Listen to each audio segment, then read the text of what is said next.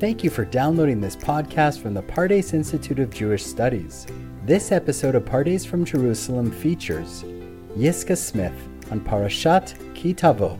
If you're interested in downloading other digital content, you can now find our podcast on Spotify or by visiting us at almod.pardes.org.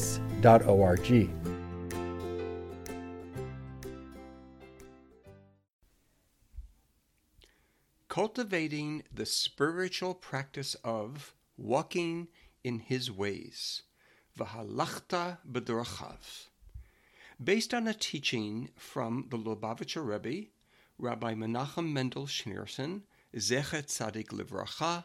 May the memory of a righteous person be for a blessing. In Lukutesi Chot, Volume 4, 5721, 1961, based on a translation by Eliyahu Tauger.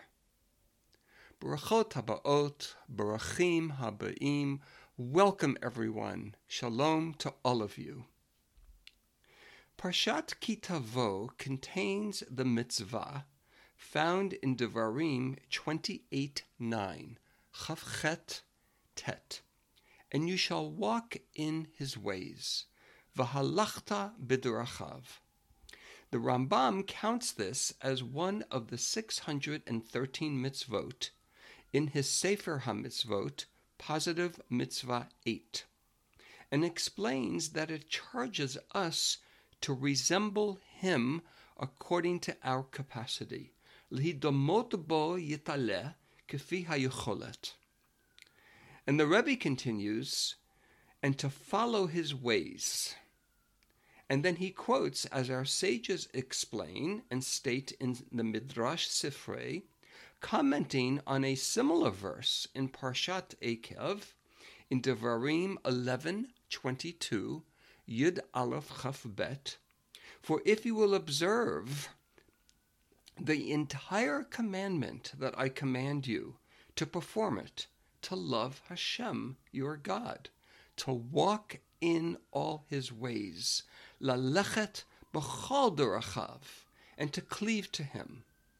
On that verse in Parshat Ekev, the Sifrei comments, just as the Holy One, blessed be he, is gracious, Chanun, so too you should be gracious, Chanun. Just as the Holy One, blessed be He, is called merciful, so too you should be merciful, Rachum. Just as the Holy One, blessed be He, is pious, Chassid, so too you should be pious, Chassid. We also read earlier in Parshat Re'eh, in Devarim, Deuteronomy Yud Gimel He 13:5, when Moshe exhorts us to follow Acharei Hashem Elohechem Telechu, after the Lord your God you shall walk. And earlier we read in Parshat Ki Tavo, in Devarim 26:17. You have distinguished Hashem today to be God for you, to walk in his ways, lalechet b'drachav. So we see here there's a lot of walking. Walking after God, walking with God, walking in God's ways.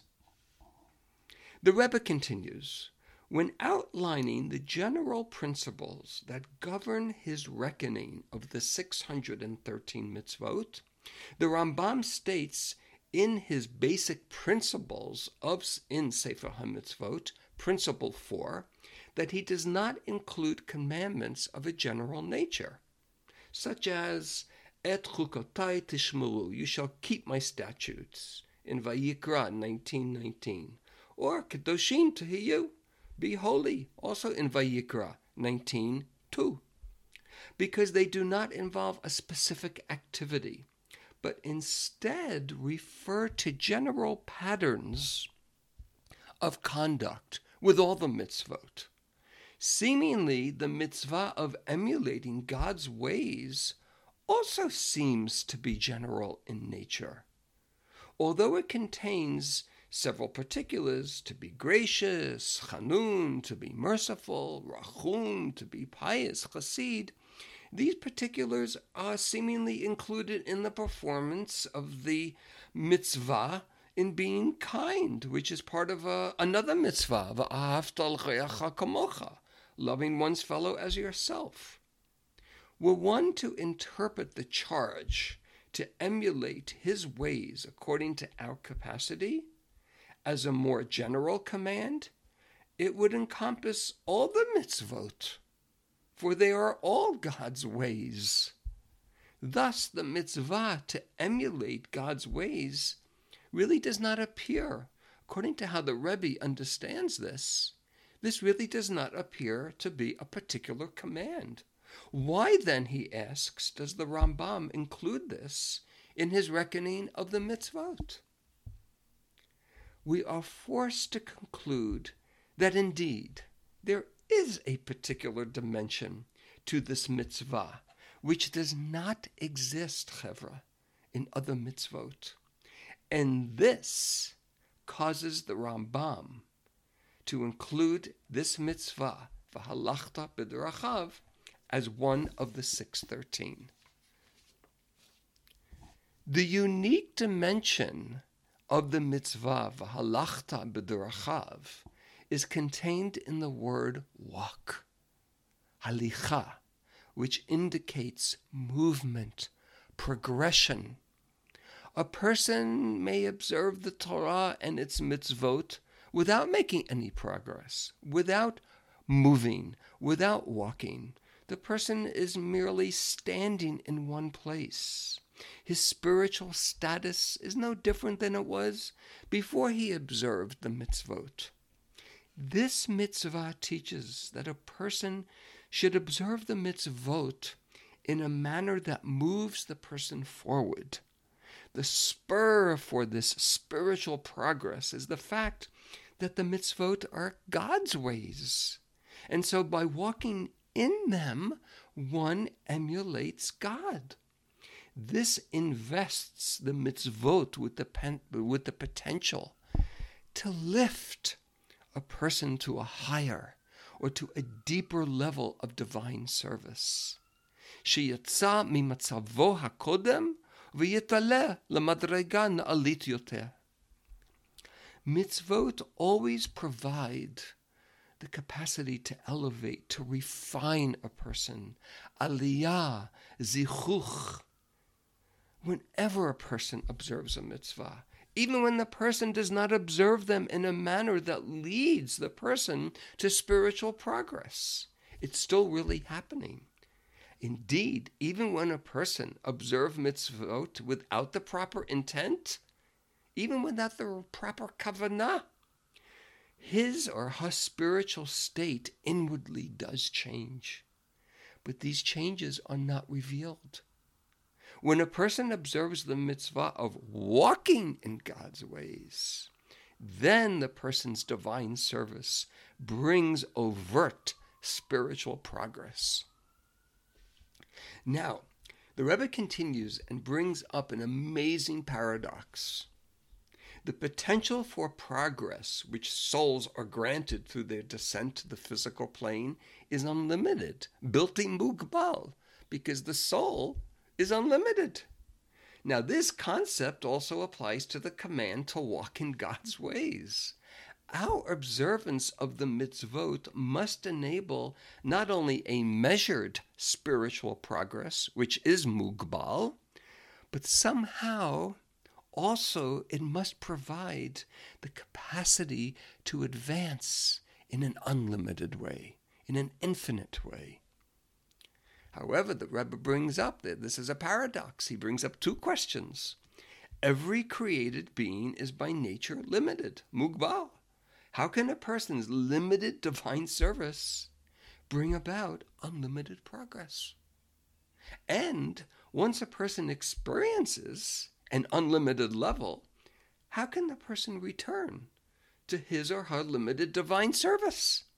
Seemingly, this should take a person above the mortal plane entirely. In other words, the ultimate transcendental experience. So, of course, that's not the goal. The definition of this commandment as walking in his ways resolves both these questions in this apparent paradox. For God represents ultimate transcendence. In Hebrew, nimna hanimnaim, the ultimate impossible. Absolutely nothing is beyond God's power, even from the human limited point of mind, our perspective. It seems impossible, but yet God is the impossible of the impossible, so therefore God can fuse, so to speak, together opposites, joining limitation and infinity. Therefore, while a mere mortal, can encounter an unlimited potential for progress, yet that unlimited progress will not prevent the person from continuing in one's own mortal existence. It's really, if I may suggest, it's actually remarkable. Our service, our practice, our observance is limited.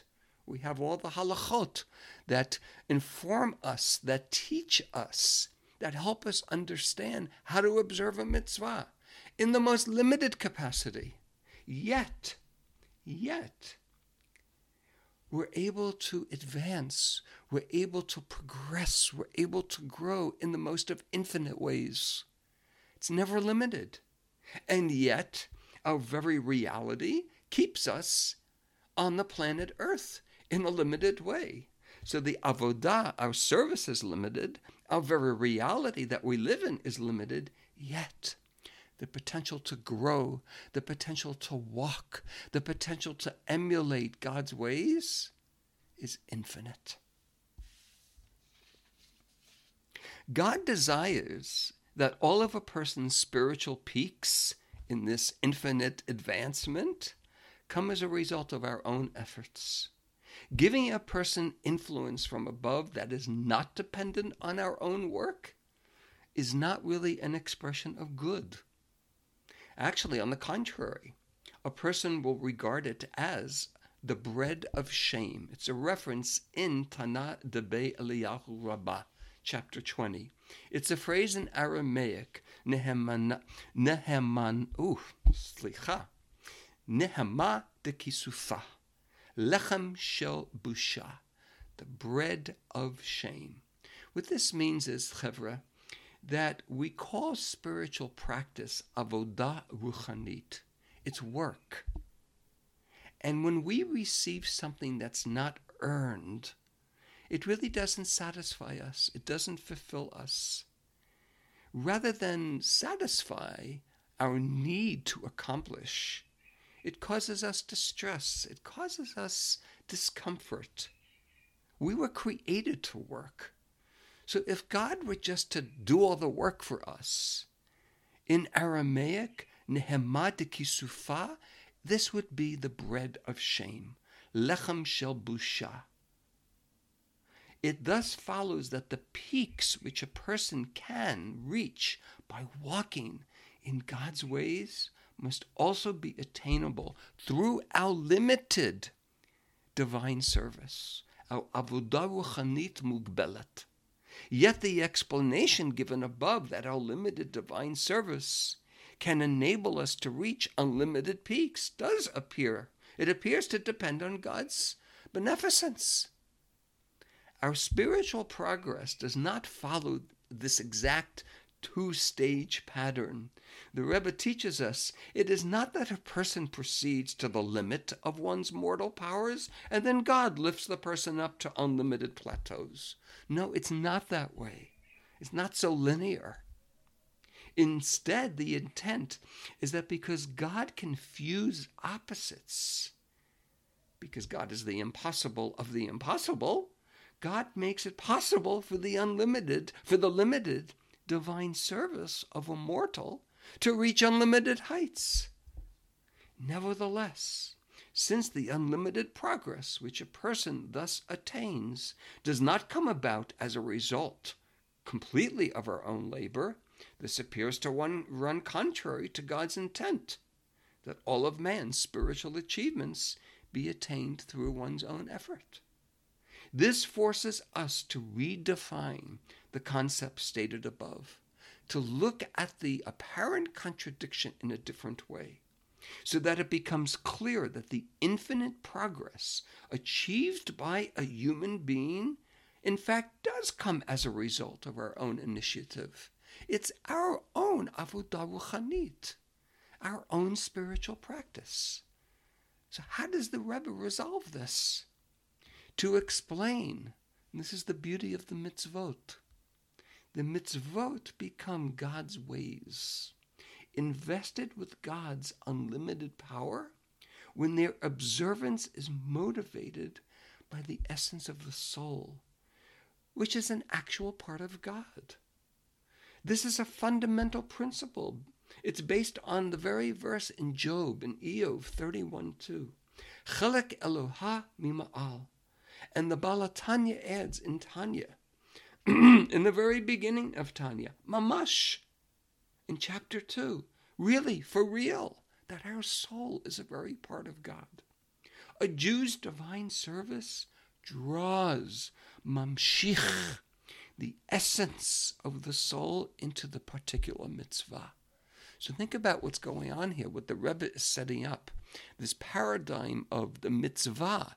How I observe it is limited, but how I go about it is unlimited, because it comes, or it may come, from my soul,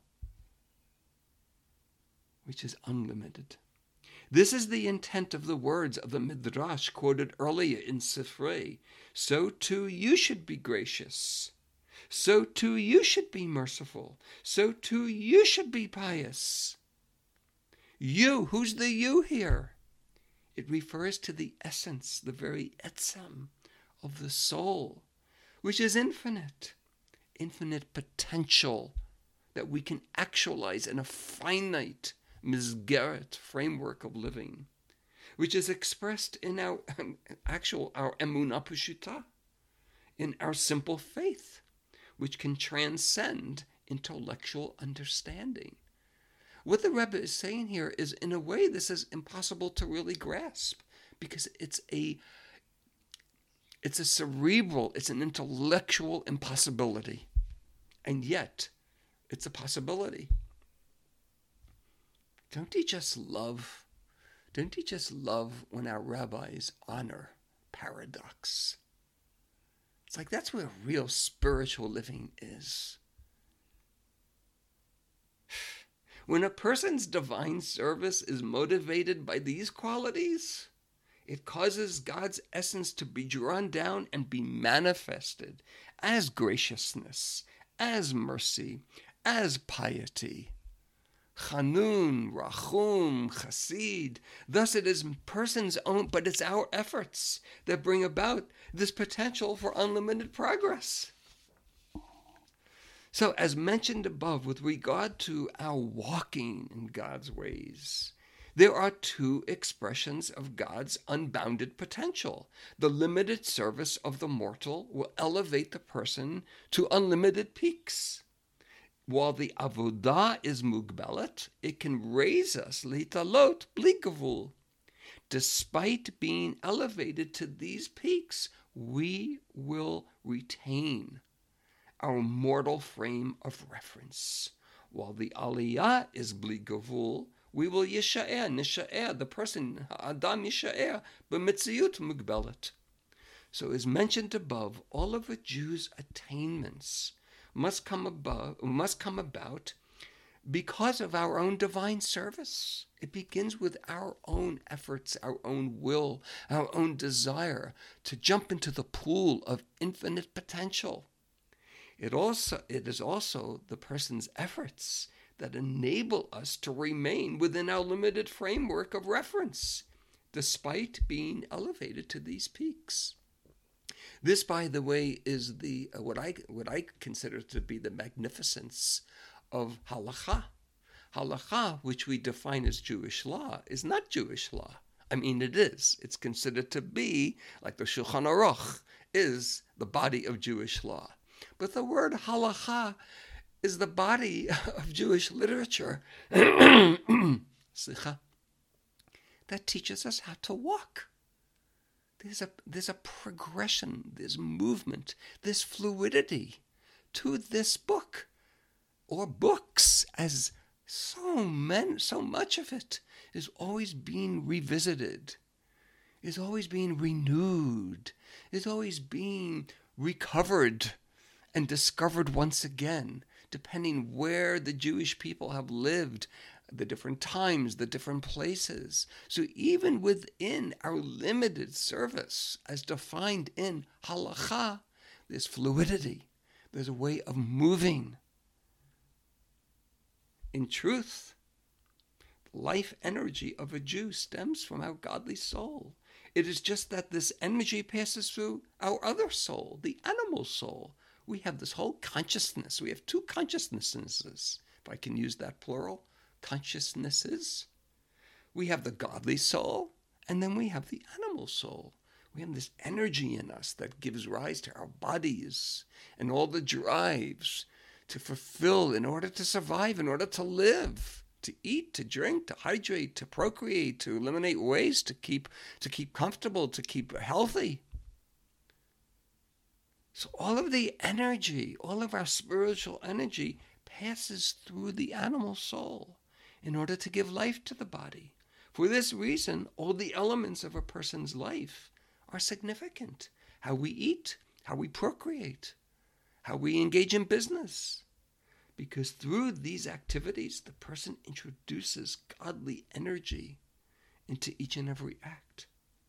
Although the body is a limited physical entity, while the soul is an actual part of God, which is unlimited, the two can ultimately work in harmony. Not only will the body not be negated by the soul, but the soul will endow it with life. It's exquisite. It's like a dance together. Instead of pulling at each other, they come together. Nevertheless, this godly energy, though, remains hidden. And it is the responsibility of each person to realize and to reveal this potential through our limited divine service, which allows us to reveal the piece of us that's unlimited. And the person needs to come to the awareness that every one of a person's limbs, parts of one's body, derives its life energy from the godly soul. This will lead us, the Rebbe continues, to a heightened spiritual consciousness. We see that the body responds immediately to the will of the soul. As soon as a person decides to do something, the body performs it. Similarly, when a Jew removes the veils that conceal the person's soul and appreciates the true source of one's life energy, the person will spontaneously respond to the soul's desires. That's how powerful will is. When we will it, we can actually make it happen. To refer to a passage from the Jerusalem Talmud as a proof text, in Berchot 2:6, when one reaches the prayer modim, one bows. Why do we bow? It's a reflex of showing our gratitude. Hakriya na'asit ma'aleha. It just comes, it flows organically when we're reciting those words. If we're in it, we just bow with gratitude. When a Jew, through our own avodah ruchanit, our own spiritual practice, reveals the connection between body and soul and realizes that our body derives its life energy from the godly soul, the person draws down God's essence in the most revealed way through the observance of the mitzvot, which is walking in his ways. The person can ascend to the highest peaks, unimaginable from a lower place. We can't imagine how high, how deep we can really venture towards until we're there. Has that ever happened to you? Until you're actually in the middle of it. You think to yourself, oh, I never thought I could do this. I never thought I could be here. I never thought one mitzvah could bring such a sense of an encountering of the divine. and we experience these spiritual heights while living in a material body.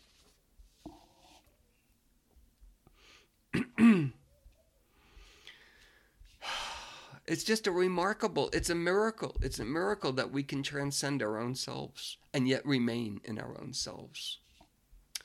So I'd like to conclude by mentioning also there's a teaching of this mitzvah in the Sefer HaChinuch. Now the Sefer HaChinuch was composed in 13th century Spain. It's published anonymously. We really are not sure of who authored it.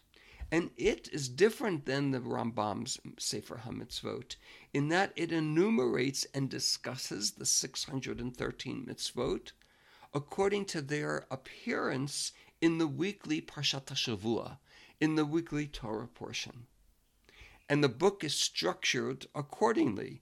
So the earlier mitzvot would be earlier in the Chumash. The later mitzvot would be later in the Chumash. So the mitzvah v'halachta b'dorachav is actually listed as mitzvah 611. So you know we're nearing the end of the yearly cycle of reading the Chumash in the Parshiot HaShavua. So the Sefer HaChinuch teaches us as follows, quote, "We were commanded to perform all of our actions in a way of honesty and goodness with all of our power, and to channel all our matters that are between us and others, other human beings, in a way of kindness and compassion." It's you can sense the connection, the alignment with the Rambam's Sefer HaMitzvot, where he's quoting the Sifrei about emulating God's ways. In a way of kindness, in a way of compassion, as we know from our Torah that this is the way of the Lord, and this is Hashem's desire for his human beings in order that they should merit to attain the good reward, the reward of closeness. Because, and the Sefer HaChinuch quotes the Pasuk in Micha 7:18, "Ki chafetz chesed hu." God delights in kindness. And therefore, the Sefer HaChinuch concludes, this is the mitzvah, halachta b'dorachav. So in conclusion, I suggest two questions to ponder. One, what aspect, what expression of being godlike, of emulating God, of how you walk in God's ways, do you emulate? You specifically, the listener here. What part, what aspect, what expression of being godlike do you emulate? Do you identify yourself with? And what resonates? What of all of God's ways, what resonates with you? And the second question, do you see this in others? When not. So in closing, I bless all of us that as we move, as we walk, yes, as we emulate l'hidamot, as we fulfill this mitzvah, may we sense as limited, finite beings, limited on a finite planet, in limited time and place, may we encounter the infinite capacity to emulate, to walk in God's ways. Toda. Thank you. Thank you again for downloading this podcast, a production of the Pardes Institute of Jewish Studies. If you liked what you just heard, please give us a 5-star review wherever you download your podcast today. Be sure to visit us on Spotify, where you can subscribe to any of our other podcast channels, or visit us at elmad.pardes.org. Thanks for listening.